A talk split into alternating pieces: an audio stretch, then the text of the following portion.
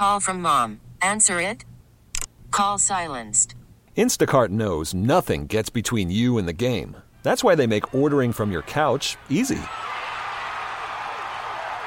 Stock up today and get all your groceries for the week delivered in as fast as 30 minutes without missing a minute of the game.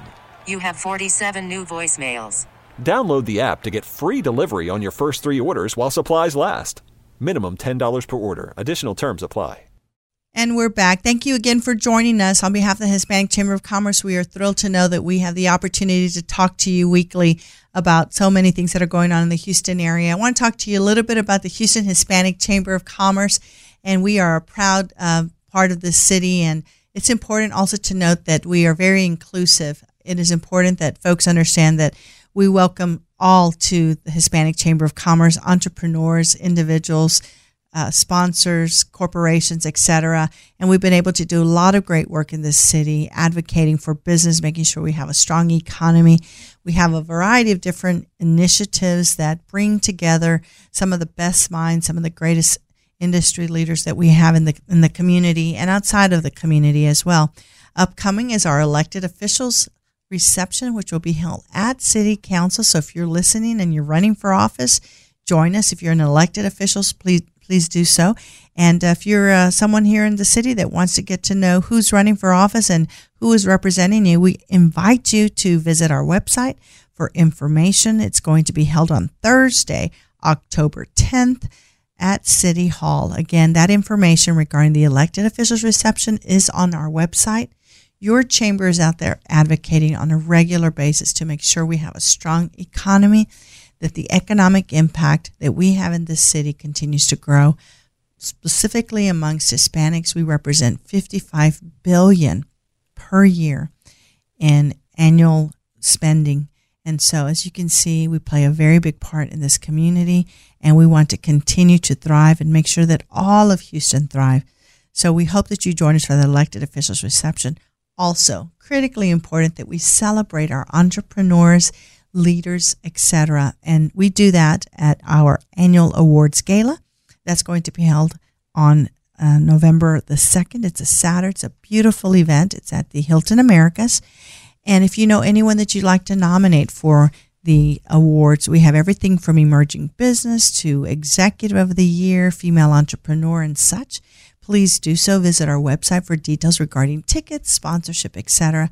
It's a beautiful way for us to highlight the many contributions of Hispanics and others in this city. And we also have our Chairman's Award that we recognize an individual who's contributed to Houston. So it's a great evening. We hope you'll join us. And also want to make sure that you're aware of our foundation. Something that the Chamber of Commerce has been working on for now over eight years is identifying a bench for Houston a bench for Houston, regardless of whether or not they are Hispanic. This is for young leaders who have less than 10 years' experience in the workforce. We identify them, they apply, they go through an interview process, and ultimately they are selected based on their leadership skills and also what they have already done. Our goal is to supercharge them and help them continue to thrive and do well we encourage them to run for political office. We encourage them to go to graduate school. We encourage them to follow their passion. And sometimes that means leaving the job they have and pursuing the one they truly want to have.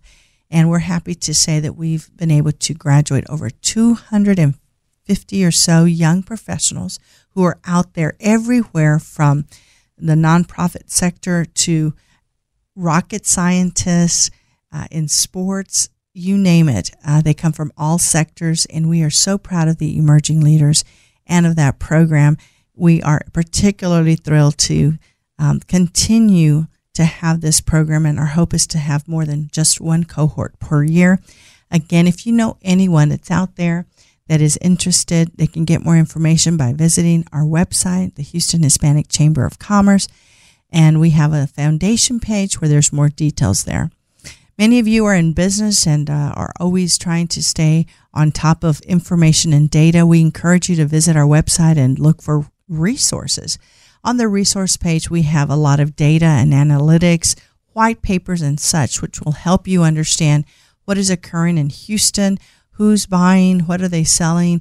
Uh, many don't realize that the Hispanic community here in the Houston area is outpacing any other group as it uh, relates to new home purchases.